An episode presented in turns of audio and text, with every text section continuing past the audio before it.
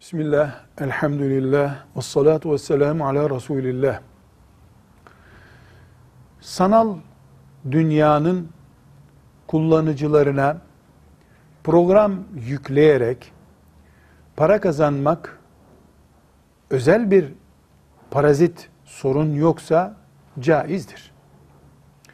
Bir cihazı bilgisayara yaklaştırıp o cihazdan ona şunu yükle diye talimat verdikten sonra karşılığında 100 lira almak ya da internet ortamında birisine şu programı yollayıp mesela bilgisayarını hızlandırıcı bir program yahut da filan virüs programını internet üzerinden gönderip onun karşılığında para kazanmak helaldir.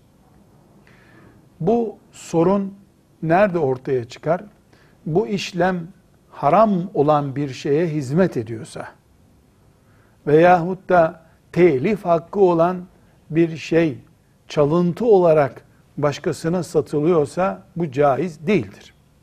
Şu denebilir. Hani olmayan bir şeyi satmak caiz değil ya.